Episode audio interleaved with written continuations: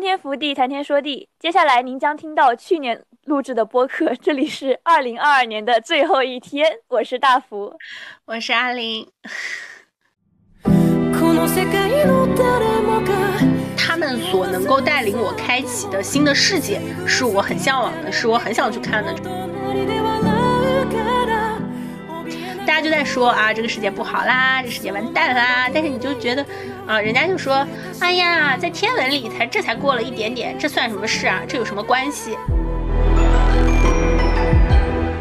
这个圆桌派的话，给我更强的感觉就是，有点像什么？有点像是指南类的书。我觉得脱口秀有的时候就是把你的这些个狭隘的、就是阴暗的什么东西，通过好笑的方式说出来之后，好像大家都能原谅了。因为确实是需要不断的挖掘自己，然后不断的进行打磨。是的，这些段子，所以它没有，它没有你想象那么容易。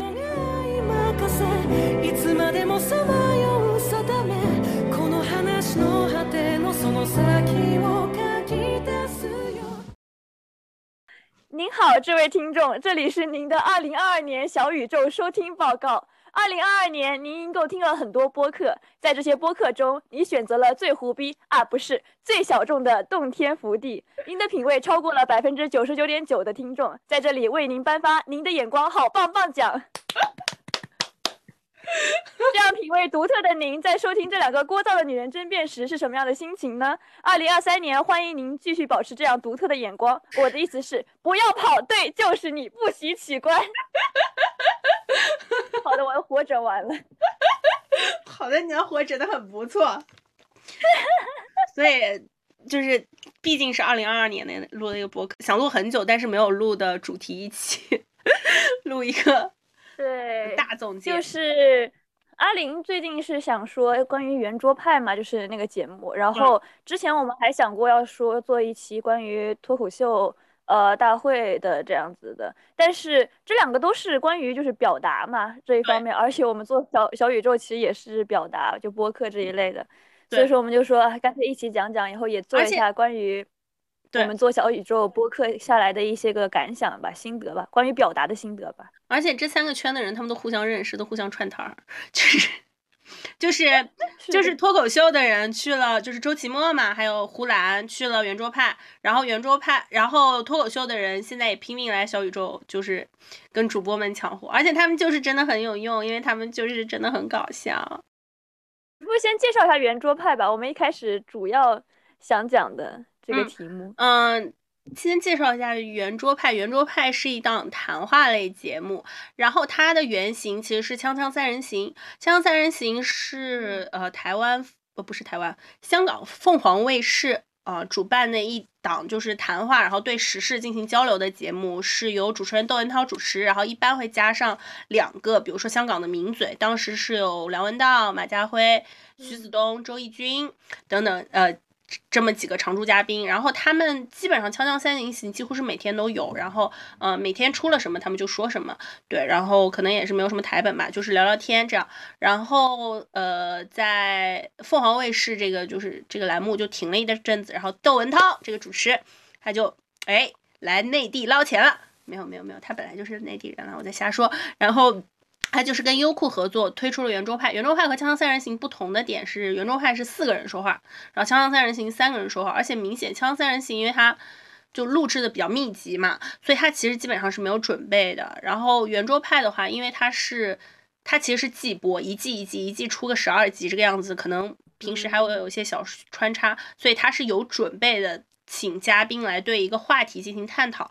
然后从三个人加到四个人，基本上就是说，刚开始的话是还是几个好朋友，然后会引入一个嘉宾这样子，呃，然后让这个嘉宾看，就是就是找一个这样的主题，然后呃找一个他觉得和这个主题相关的嘉宾，或者说是就是想请这个嘉宾，呃来聊一聊和他切实相关的这个主题。反正不管怎么样，会请这个嘉宾到演播室来，然后一共四个人，然后对一个主题进行。呃，一个探讨吧，但它其实形式和圆桌派和锵锵三人的行的氛围做到现在第六季来说已经有点不一样了。嗯，第六季首先，很多《锵锵三人行》的老嘉宾都没有出现，但我觉得可能是因为疫情原因，不一定是就是不愿意请了。其次，你也可以看到窦文涛在圆桌派上很想要做一些突突破，然后所以说，呃，请了一些平时不怎么参加谈话节目的嘉宾。所以你就看到，嗯，就是主持人和这个不太熟的，然后平时也不怎么参加谈话节目的嘉宾互相有一些拉扯，还蛮有趣的。但是确实就是他的听感，就这一集第六集嘛，他的听感没有呃之就是《锵锵三人行》或者之前有点像《老友重聚》那样那么顺滑，但是会有很多呃不一样的惊喜吧。对，然后我就感觉窦文涛也是一个在。就是 struggle 的感觉，但是窦文涛其实在我心里还蛮蛮就是重要吧，因为就确实是就 level 比较高，对他对他是算是那种谈话节目里面就是做到就是比较高位置的人，然后也是就是我我可能会就是想要学习的人吧。觉得他就是有什么样的特点呢？他在做这种谈话节目的时候，就他什么样的点让你觉得你很喜欢呢？其实我觉得。第一就是他真的做了很久，坚持，你知道我现在觉得很多事情就是你坚持下去，你就你就活在那里，就就就赢了，你知道？对，你就成活化石了。没有。然后第二是我会觉得窦文涛他还是比较，嗯，怎么说呢？比较会地化的。其实就是自己，呃，如果说是没有参与这种。比较知识性或者比较有机锋的聊天，可能很难察觉，但其实这个很重要。就首先你要做很强的事前准备，比如说他就请人来聊量子力学，请人来聊这个审美，来聊哲学，就是你真的要读过很多书，这样人家说什么的时候，你至少能接得上，你不能说是掉链子。其次就是，呃，所有这些业界大拿，他们肯定都还是有一些架子，或者他们甚至不知道自己。呃，就是说节目，或者说你真正想知道的那一点在哪里，所以你要引诱他说出呃他要说的话，然后同时你也不能让人家生气嘛。就是说他不是一个，他不是一个，就比如说美国总统竞选，然后记者针锋相对的一个场合，它是一个大家本来应该是聊下坐下来聊聊天比较放松的场合，但是呢，你又不能让那个话题跑偏，因为我感觉。就是在一个圆桌上的这个话题，因为现在圆桌派是四个人嘛，嗯，很容易让话题跑偏。我俩就我俩两个人话题都老跑偏，对，所以就这个整体的把控还是挺困难的吧。就是我对窦文涛这个人，实话说就没有什么喜爱，因为我觉得他就是实在是太，就是太会做节目，太会做主持人，所以他没有什么个人性格魅力，他就一直在衬托嘉宾。你就是佩服，对对对，我很佩服，但是我就是不会喜欢他，因为就觉得。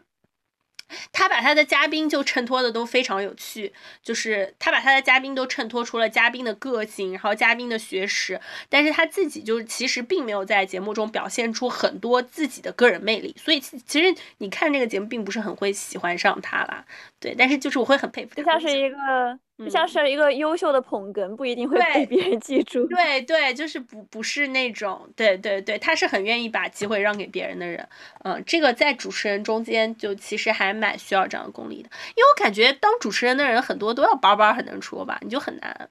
就像就像我们老是说，嗯，就是我看也不只是我们，我们我们也有评论说有一个人在抢话，我猜我猜可能是我。然后，然后，然后就是别的播客底下也都是说这个主持人怎么老抢话，主持人怎么老抢话？你猜这些人，哎，他们就是 也不挣钱，天天花着。天天就是花那么花那么多时间录播客是为什么？因为他们爱说话呀，他们怎么能不想讲话？他们就是爱表达嘛，才在这做播客。所以我感觉主持人也是一样，就是你都做主持人，基本上是你要比较爱表达，或者你会表达，然后但是你又要把这个话头递给嘉宾，你就在旁边听，然后如果有不对的话，你再适时装傻进行引导，这一整套流程我觉得已经很厉害了。对。就是一个克制的度的问题嘛。对对对。那你就是说回到圆桌派吧，就是你听圆桌派是为什么？就是你为喜欢他哪一点？就是你觉得是其中从中得到知识呢？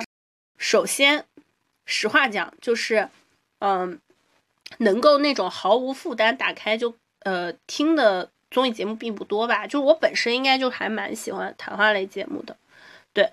然后我平时也是会放着客厅的人，所以对我来说，嗯，圆桌派的晦涩程度没有那么那么严重，就不会累。我我在圆桌派，我比较喜欢听圆桌派呢。第一点就是，嗯，我觉得人和人聊天的这种氛围是我在，特别是疫情，然后，呃。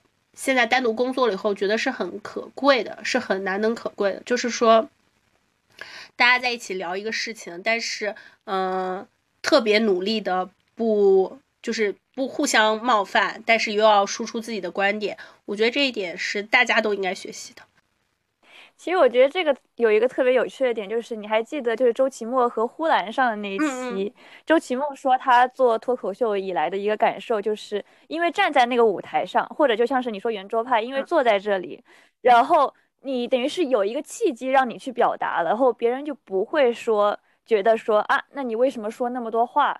就像是我们打开了开始了小宇宙，我们因为有一个这个契机给我们，就不像是。说实话，我发现有一个问题，就是现在很多人就在里强调，就是，呃，交浅不能延伸。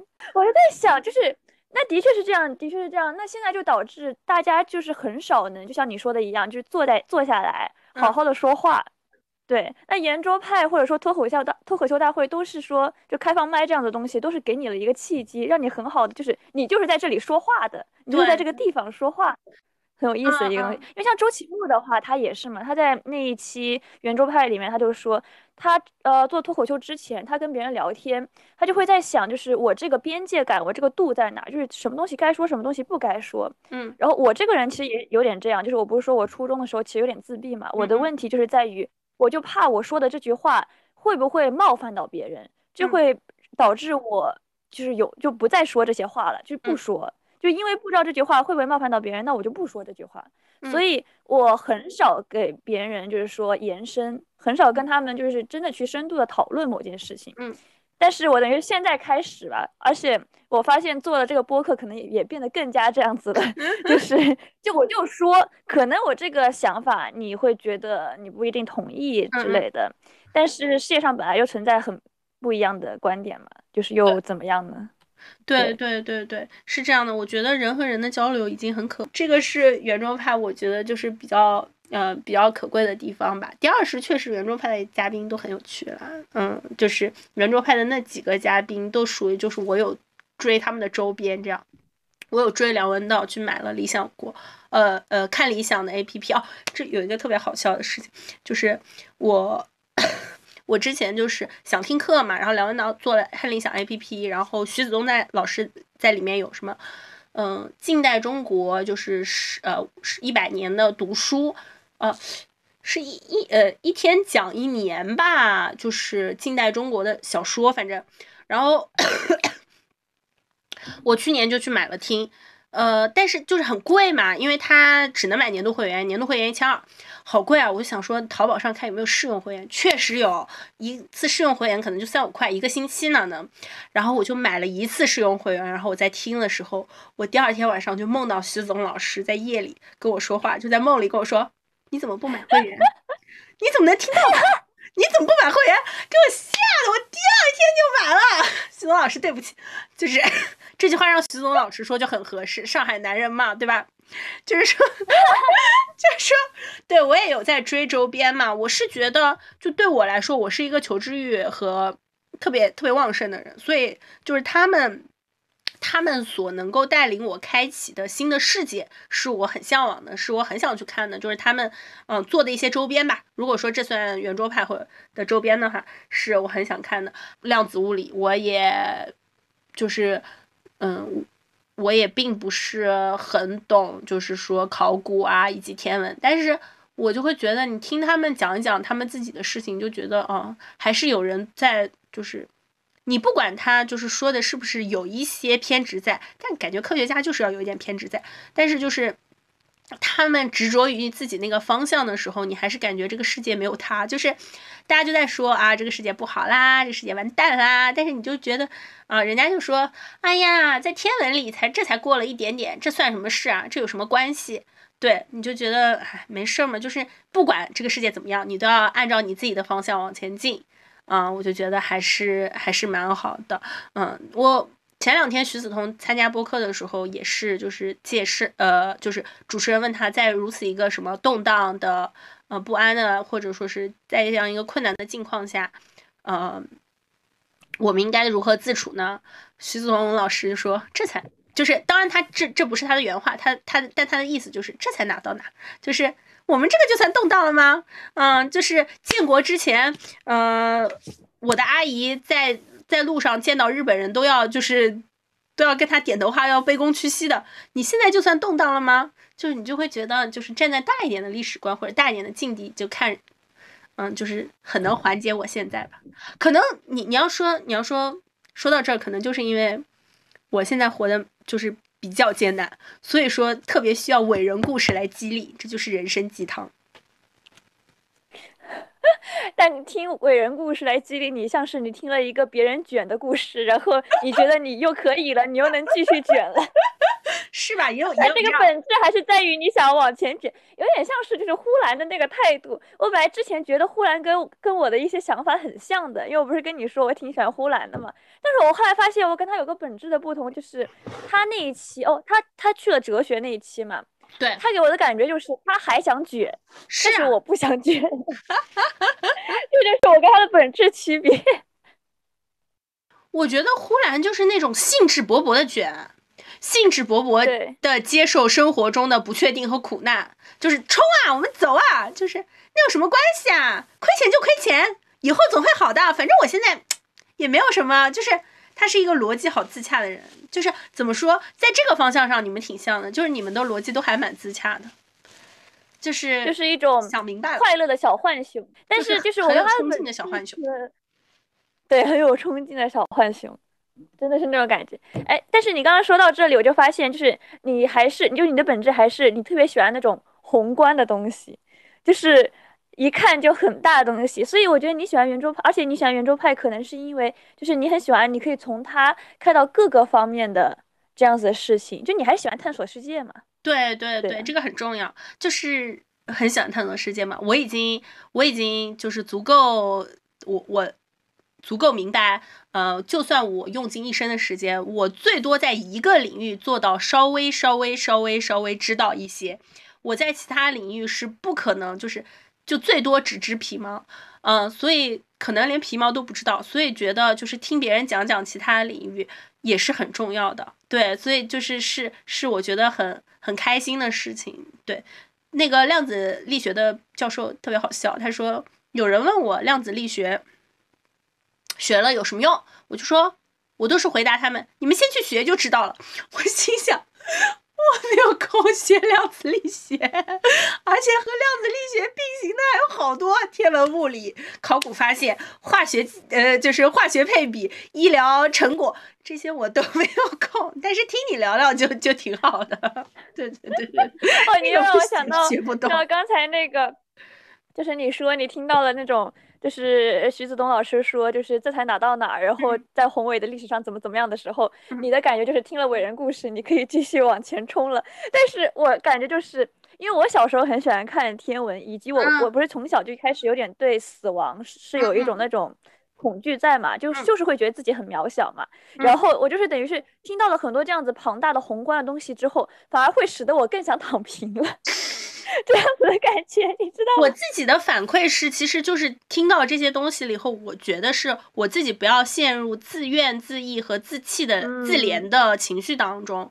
就是说，你为难过而哀叹，然后你为就是事物的嗯朝着不好方向发展而伤心的时候，就别人已经快步向前走啦。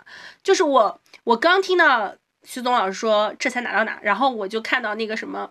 浙江团已经现在去欧洲下订单了，你知道，就是就是刷就说，哎呀，已经现在就是一开放就马上欧洲百万订单已经已经确定好，因为现在欧洲能源危机嘛，就是可能确实需要保暖衣物啊，还有就是电热毯啊这些东西，就正好是我们义乌要又要发家了这这个时候，然后我就觉得天呐，你不要再伤心了，就是你伤心的时候别人已经卷起来了，不要再伤心了，赶快不要做虚无的。就是不要做虚无的自怨自艾。无无论你是想选择到底是躺还是卷。对对对，我可能是就是觉得啊，人家都卷起来，我赶紧冲。虽然我也不知道冲向哪个地方，但是我看到人家那个，我就觉得天呐，那些那些商人或者那些就是小老板，他们其实，嗯，就是他们才不管什么天文地理和呃国家政治，呃，也不能说不管国家政治吧，就是他们才不管天文地理和呃，就是那个就是宏大叙事，他们就是说啊。现在疫情开放了，我们赶紧冲，赶紧去接订单。我觉得这样的气氛就是好好啊，就是我也要，我也要做这样的人，就是不要想那么多，就是先冲，啊，不要难过，先冲，就不要擦干眼泪，先冲。风会吹掉你的眼泪，风会把你的眼泪吹干。哦，有点过于励志了啊，头疼。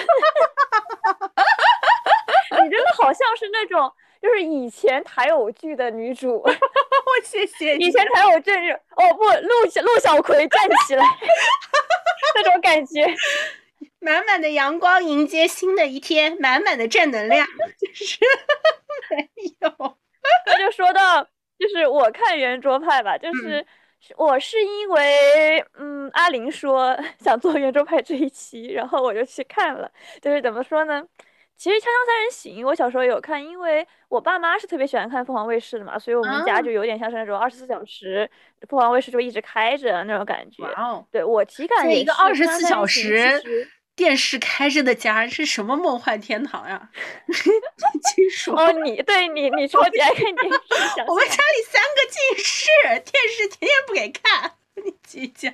对我们家也是近视，然后我们就近视就近视呗，做手术长大之后。什么？好 的好的。我们家态度。好的。然后然后对，但是我看了之后，你这么一说，我就会觉得，那的确以前的《锵锵三人行》可能更符合我胃口。如果你要真对比这两个，就是《锵锵三人行》给人的感觉是一种更放松的状态，可能是因为更有那种老友间的连接吧。这个圆桌派的话，给我更强的感觉就是有点像是指南类的书 啊，像是那种百科全书，小时候妈妈给我买的硬皮书吧。对，因为我是什么，就是我打游戏喜欢看攻略，但是我的人生中一定不能有任何辅助类或者。剧透类的东西，我喜欢用我的全部的那种，就是去感受。虽然我可能就像你说的，不能感受到这个世界的所有东西，但是我就不想有任何人教我做事，就是包括指南类的东西、书籍之类的也不喜欢。对我就是这样子的感受。指南类的书真的对我非常重要，就是我真的就是准备开始好好学习，就要开始买四本，如何呃如何高效 如何学习？啊，如何就是练字。如何呃，就是快速记忆法，但是就是会翻嘛，翻完了其实我也没觉得他说的对，但是我是觉得我要就是包揽到，我就是要看到，就是我很恐慌，我漏掉了什么惊天秘籍，但其实没有这种东西啊，就是比如说这个世界上的所有速记、速读、速成和记忆宫殿法，你问问看，现在厉害的教授有几个人在做？没有几个，我觉得大家也就这么学嘛，能怎地？但是我一定要知道。我一定要知道，不知道漏了可不行。是是不是因为就是你小时候看金庸，他们那些人都是有武侠秘籍的，所以你总觉得这个世界上一定存在着武侠秘籍，是你翻开了之后你就开始会了。可能我自己就是给给自己定位是王语嫣吧。你知道王语嫣辅助他表哥的时候，就是也不只是辅助他表哥，王语嫣很厉害，就是他各家的武功都懂。所以他就是马上能够寻出破解之法。我可能一直相信这个世界上，就是每一种方法有其对应的你要去做的事儿，就是你不能拿同一种方法去对应所有事儿。所以我一定要集齐那那我自己的降龙十八掌的十八个方法，就是虽然方法，然后慢慢挑选出适合我自己的方法。我就是一定要听所有人说话。我觉得我很，我是我其实觉得。倒不是因为，倒不一定是因为武功秘籍，但是我觉得从小看金庸，我真的我一直带入的是男主角视角嘛，所以我自己就非常有主人公意识，你知道吗？我也觉得我要是男主角，我要听恶霸说话，但我也要听那些教我做事的，可以你说吧，我都会让他们说，我都不会说就是我不想听，我就说说吧，我是武林盟主啊，你好有做王的风范，我看起。我我要是在以前，我一定是暴君。我跟你说，我肯定是暴政。我真的很，我就想说，我要是批改奏折，我应该很开心吧？就是，我想说，应该很有趣，就是每个人都在跟我叽叽喳喳，叽叽喳喳，然后我就看，嗯，这个，嗯，那个，嗯，这个，就是我是一个完全不会觉得，就是，呃，怎么说，早上起来微信有好多消息，就是会要要回复，会觉得很累。我会觉得就是说，哎，这个人给我发，那个人又给我发，然后他们会有，对我就是真的很喜欢听很多信息这样的人。你说的很对，圆桌派现在确实有点像那种百科全书的指南，就是《锵锵三人行》还是像老友在聊天嘛，八卦茶话会或者对，其实《锵锵三人行》还比较不正经啊然后圆桌派的话就有点像那种，就是我这里搭了个台子，然后请不一样的人过来表演这种感觉，嗯嗯，对，就是这样子，意味太重了，然后有的时候，嗯，会让你觉得硬，就是那种。生硬的感觉比较多，对，因为不熟嘛，不熟都会生硬。对，就因为说实话，就像是周奇墨说的边界感嘛，我更想听的是说，对我连选小宇宙播客的节目的时候，我都是那样子，就是呃，我想听这个人讲他自己的故事，就是像是哲学那一期也是，我当时听哲学那一期，我一开始期待的是什么？就是说。这个人可能讲了哲学的这些个想法之类的，然后他是会根据自身的一些故事去引导出这样子的哲学想法的。然后我就觉得你空讲这些，然后空讲弗洛伊德之类的，就会没有那么有意思。所以相对来说，我可能更喜欢就是周奇墨、呼兰就脱口秀那一期，因为他们是从自自身讲，而不是大谈脱口秀的什么讲述理论这样子的东西。啊，我自己其实就，我现在其实稍微有点被就掰的，也愿意听一听别人的故事了。但是我总觉得人在世界上是很渺小的。就怎么说呢？嗯，如果说个人的故事是个人的故事的话，我总觉得，比如说哲学家的总体的故事，他就是一个个人故事的集锦。我可能就是急功近利，我就想看集锦，我不想了解个人。我就是说，抖音是吗？这个这个女人叫小红。哎呀，好过分哦！就是对，就是就是，嗯，我还是想了解大的框架吧。我觉得个人个人的事情都都科学家都做总结了呀。那可能是就我连听歌，哎，这个时候可以来一个插曲，或者作为就是开头曲或者结尾曲。我很喜欢一首歌，叫做《寻常歌》。啊，对，它就是一个古风那首歌嘛。对，它就是有点那种。我喜欢听的就是个人的动人的故事，但就像是你说的，可能每个人他是会有相似的部分吧，在你人生的故事中。但是我觉得他们自己的这种情感之类的才是最动人的。如果是一个像是统计学一样出来的大的东西的话，就没有那么有意思。这期的圆桌派，我觉得主要还是。呃，确实是会有点晦涩，特别是量子物理和哲学那一章。实话说，量子物理我是真的没没没没听懂。然后，嗯，我也看到一条弹幕飘过，就是我们就是要学会接受自己，呃，听不懂这一期的这个事实，因为大家都在说量子物理，就是量子物理那一期的弹幕不是很平静嘛。然后我 我我就觉得，嗯，我确实没有听懂，但是这一期还是挺有趣的，及会邀请一些年轻的嘉宾嘛，以及邓亚萍确实很厉害。邓亚萍就是她在她在之前的有一期就是很厉害，就是你知道那个马未都，他就是一个老头嘛，然后又位高权重，就是很有资历，所以说他就是他就是那种北京大爷，就是说，嗯，我告诉你这个事儿他就是这么着，然后只有戴亚萍这种。气场强的女强人就不不是这样的，然后马未，然后也只有邓亚萍这样的人，然后马未都摸摸鼻子，嗯，可能你确实不是这样吧，就是还是你懂，就还蛮有趣的。所以我感觉圆桌派也在想要引入一些年轻或者女性的声音吧，就挺好的。嗯，我还是挺推荐大家去看看的。如果你觉得听听别人聊天有趣的话，来浅浅的再说一说脱口秀吧。其实这次脱口这一季脱口秀大会，它是在那个怎么办脱口秀的那个专场之后，然后就是上的嘛。嗯嗯。然后本来那个节目就是很综艺节目、很真人秀节目的那个做出来，就是大家有点那种就骂声就挺多了，因为就是说这群脱口秀演员他们就是什么事干得好好的，就为什么不在台上多讲脱口秀，要搞这些个什么真人秀节目，弄得杂七杂八的。然后这一季的脱口秀大会也是评分就是直降嘛。反正其实我是觉得跟以前比没有太大的差别，就是最大的问题可能是第一期请的就是 嘉宾了，对，那英老师他们的确就是不太适合，然后大家的观感可能会比较那样。但是我说实话，领校园这个东西你就不要太把它当回事儿，我我是这样子的感受的，嗯，它就是一个花瓶放在那里，你看它就行了，对。嗯，脱口秀就是确实没有触及到他想他感兴趣的领域，我觉得这正常。但可能领校园确实权力太大了，之后就是不要权力那么大。对，票的话是这样。对，票就直接放只放在李诞和大张伟这种就是看过很多的人的手里就会比较好，或者就直接就观众投票。嗯，我觉得可能会比较好，因为是的，前期确实竞争比较激烈嘛，而且其实前期确实没有那么好笑，然后前期就是要放一些。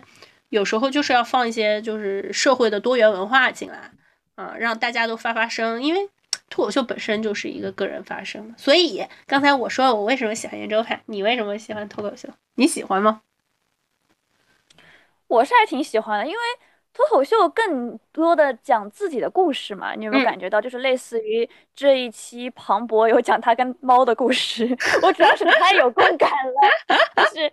当时我妈都推荐我去听那一期，当时我就没有追着看嘛，然后她就说你快去听庞博讲猫的那一段，然后我就真的是，呃，庞博跟猫的这种共处，就是就是猫它自己不会发出喵喵叫，然后都是我自己蹲在那里对它喵喵叫，这些东西简直就是我生活的翻版，然后你就觉得以他的那种语言说出来就真的很好笑。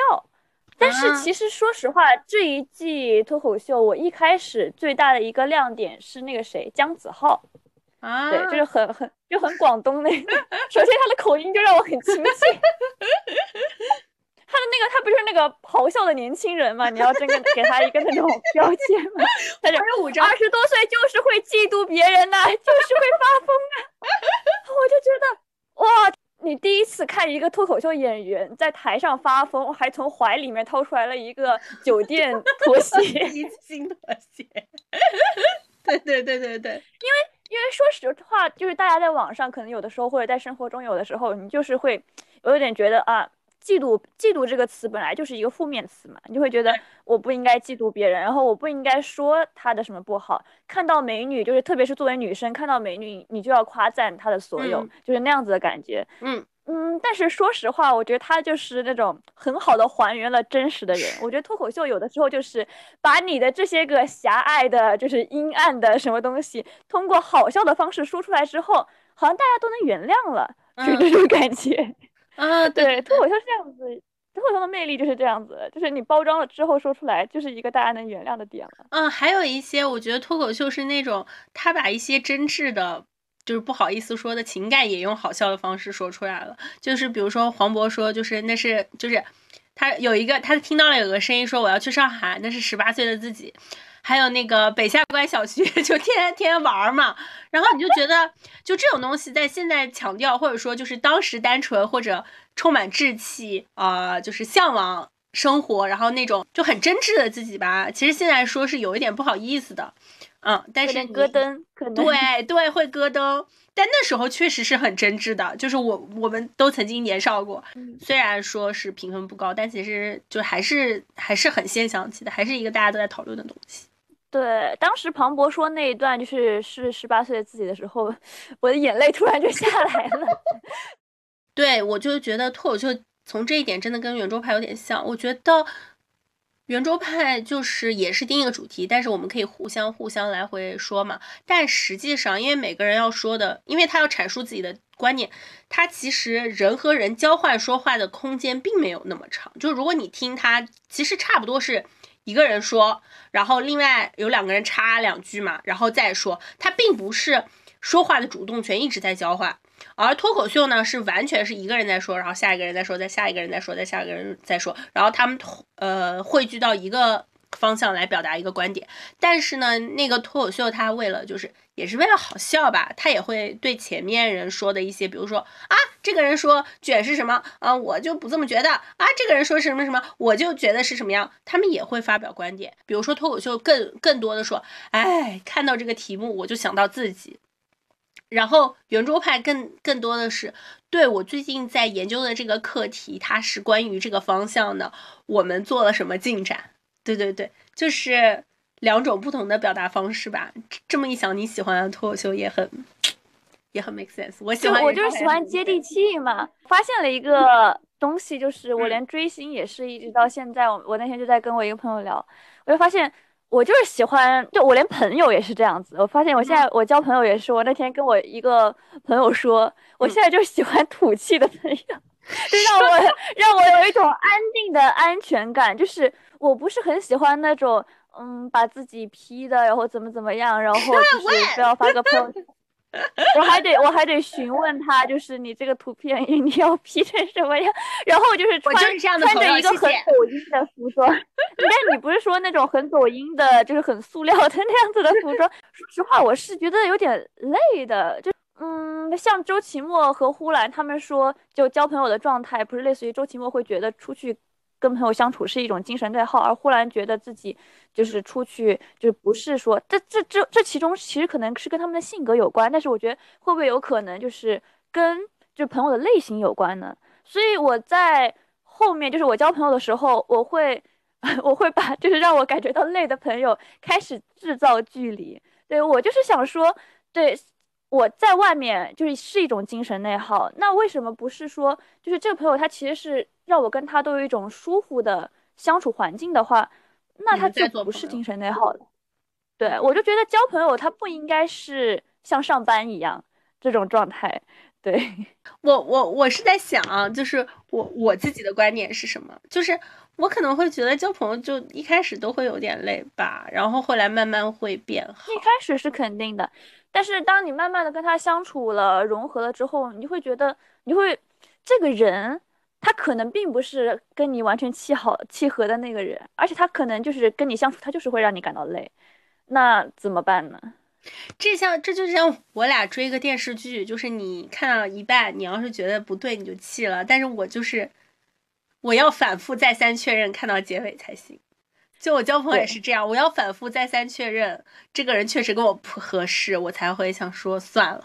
对对，因为我等于是把朋友这一类就规划到我的舒适区之后，我才能更好的做到，就是我是一个 ENFP，我是一个外向型人，我就可以更好的做到，类似于说在学校，然后在职场这样子是一个很外向、很活泼的人。那那因为我不会在交朋友的时候把这个能量给耗过去，那我就可以有更多的能量去分给。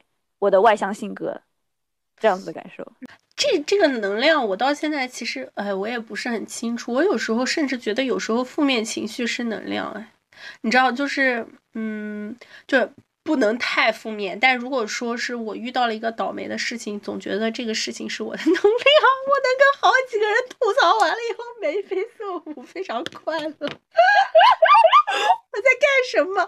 我今天又遇到了一个奇葩，你知道吗？有一个。破奇葩的事情，那个飞机啊，它就是停在那儿又不走，就是我不知道，这个好像也是我的能量，它它等于是成为了你一个跟别人输出的契机，其实而不是说这个负面的东西是你的能量，而是你输出的这个事情是你的能量。但是没有什么其他的东西好输出了，如果没有碰上奇葩的事情，就 也不知道说啥，能说啥呢？吐槽这件事情是很快乐的，是吧？对，就像脱口秀大会，你站可以站在那里讲。我觉得这期脱口秀有点，其实比较多元发展了，就是比比较于上一期，大家还在聊男女，还在聊性别，这一期就是有人聊性别，也有人不聊性别。我觉得这个事情就挺好的，就是大家。去看这个社会的各个方向，去呃聊各个方向，然后以自身例子相结合。但是最后我是想说哈，就是说，因为主要是脱口秀，现在这个标语是每个人都能说五分钟脱口秀嘛，所以就谁没有想说，哎，我也能，我也我也试试看，我也试试看，就是这有什么难的？这个工作我也能干。于是我就去看了李诞的那个脱口秀工作手册，那个我很推荐所有人看。为什么？因为它薄，就是它超薄，你翻两下就能翻完。这个也是我唯一安利出去的书籍。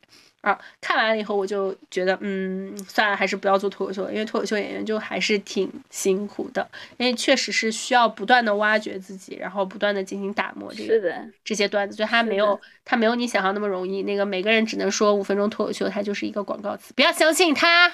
不要相信他，你说的那五分钟就是不是 不是好笑，不是好笑。哎，你不要这么说，你不要这么说，哎，人家还是要去尝试的，人家说不定说出来五分钟就是很好笑的呢。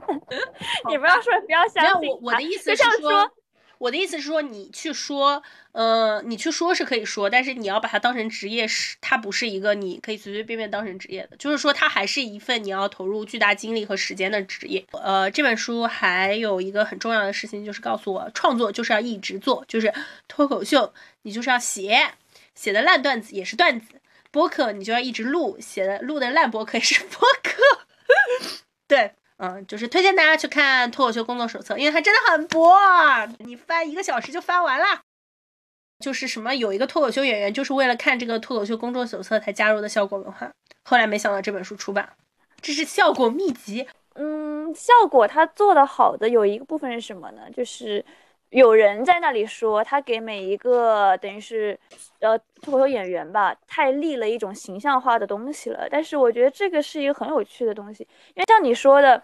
它其实有很多周边的产物在，类似于在小宇宙上那个有效果小酒馆，然后有效果那个编剧文化中心，然后以及在 B 站上以后有什么某某那种就是片段，都是讲他们个人的故事。其实就是像你说的，他们每个人要对自己进行自我的挖掘，然后他们也在这样子周边节目上就给大家呈现了一个更立体的自我。因为说实话，嗯，你光是看脱口秀舞台上面的他们是。不够立体的，我觉得特别有趣的一点就是小北在那个播客节目里面的那那期录制，其实让我认识到了一个更具体的他。因为你一开始小北他给你一个什么样的形象？因为小北他自己在那个播客节目中说，他有一个嗯苦恼，就是他发现大家都有人设，但是他是在脱口秀就是这个舞台上没有一个让你一下子能抓住他的人设。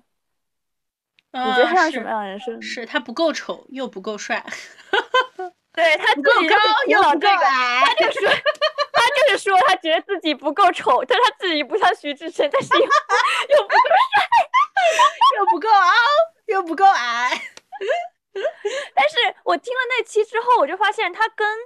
就我一开始觉得他比较像什么？他比较像是那种初中班上的男同学那种感受 比较比较强。但听了那个之后，你就会有一种他更具象化的形象。就是我觉得他其实是一个很感性的人，就是他想的东西跟他就是外表形象以及在脱口秀这个舞台上呈现的东西相比，他是一个更有深度的人。不过我觉得脱口秀演员其实大部分都比较有深度了，因为你要不停的挖掘自己。对，因为但是他其实比你看到的要更感性，就是在情感方面。我就觉得这个东西很有意思。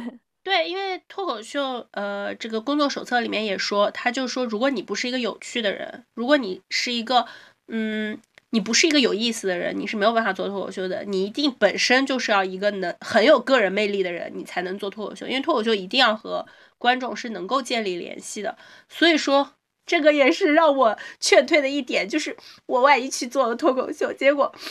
我做的不是很好，然后我发现我其实不是一个很有个人魅力的人，这多摧毁我的自信啊！这是怎么回事？我原来以为世界上怎么对你来说这个自信就那么重要？超重要的！我原来以为这个世界上人百分之八十会爱我，剩下百分之二十的人是因为没有遇到我。现在 就是现在我说脱口秀完了，百分之八十人都讨厌我，我原来没有那么有个人魅力，可难过了。所以这个也是他们这个。效果要做的一个事情嘛，就是让大家都认识到这个人的个人魅力。脱口秀其实只是他表达的方式，或者是他的武器。但是你要愿意，就是听他表达，还是因为你喜欢这个人。就像播客一样嘛，就是大家后来发现，其实主播聊什么都可以，只是因为喜欢主播才听的播客。然后我就发现了一个，就像是刚才说的，每一个。呃脱口秀演员他是怎么样的性格，其实就决定了他说出来的段子是什么样的。我那天看到了一个，就是他们统计的，呃，效果这几个人的 MBTI，嗯哼，然后我就发现真的跟他们说段子的感受是一模一样的。首先，我跟杨丽都是 ENFP，就是 杨丽以及杨丽，杨丽不是 ENTP 吗？庞博，好吧，他是 ENFP，哦，好吧，杨丽、李诞、庞博，呃，像是徐志胜这几个都是 NF 人。N F 人是什么？他 N F 人是感性向，然后以及是对人性的观察最多的类型。所以你看他们讲的段子里面也有很多是关于人的这一方面，就落地的东西比较多的。而陈露、呼兰是 S P 型人，就是比较偏探险家，或者说是比较怪的人，就是他们属于呃人群中比较少的一部分。所以他们是一种，就是怎么说呢？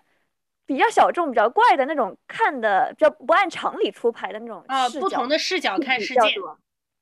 对对，而广智就是最多的类型，ISFJ，就是踏实踏实那种类型。所以它是什么呢？它会更注重的就是大众生活中的一些就细腻的点，可能会让你更有共鸣的那种部分。啊，确实说的蛮对。总之还是要还是要有个人魅力。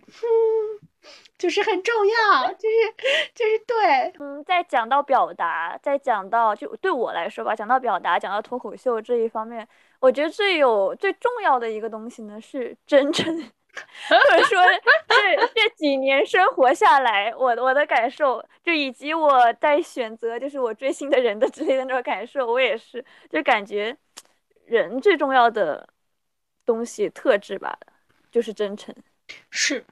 因为我现在越来越发现人和人之间的差距就是太小了，所以说人和人之间的智力差距就是太小了，所以说，嗯，你不真诚，大家都感觉得到，好难啊！电影里面不是说反派可以玩弄所有人吗？我没有看到能玩弄所有人的人啊，我只能看到自以为玩弄了别人，但是全都被识破的人。真的不能讲这假话，都会被戳穿。真的不能装装逼，别人都知道。不懂的事情就要说不懂。我我我我我觉得还有一个还有一个点就是，脱口秀就是它不仅仅是个人的有魅力，而且它也就出蓄力的。再给你营造一种这个几个人的氛围，这就是为什么圆桌派没有做到，然后做做不到的事情。因为圆桌派他老是不请老人，那锵锵三人行的老有氛围就没有了。这圆桌锵锵三人行，嗯，叫什么圆桌宇宙就没有建立成起来，就是请的人有点太散了。嗯，但是脱口秀现在整个就是给你一种大家是很蓬勃向上的一个。行业里大家都相信这个行业，然后大家在一起奋斗，然后在一起写段子。大家观众喜欢听的不仅仅是个人的分享，也是呃大家一起的互动。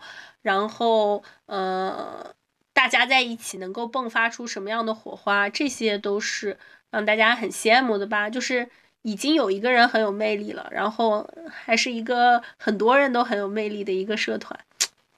效果文化对。做的蛮好，嗯，就像你说的，你如果现在在 B 站搜搜索那个效果，你出来的第一个是群像剪辑，效果脱口秀演员群像，你曾是少年。那首歌的剪辑，大家的确就是对于这群人的那种爱，就是因为他们身上的这种他们之间的联系以及他们个人的。一些个魅力和形象了，我就觉得这个东西还挺有趣的，因为效果周边这种东西做的也挺好嘛，像某某这种就是单独节目出来的，对对对，而且。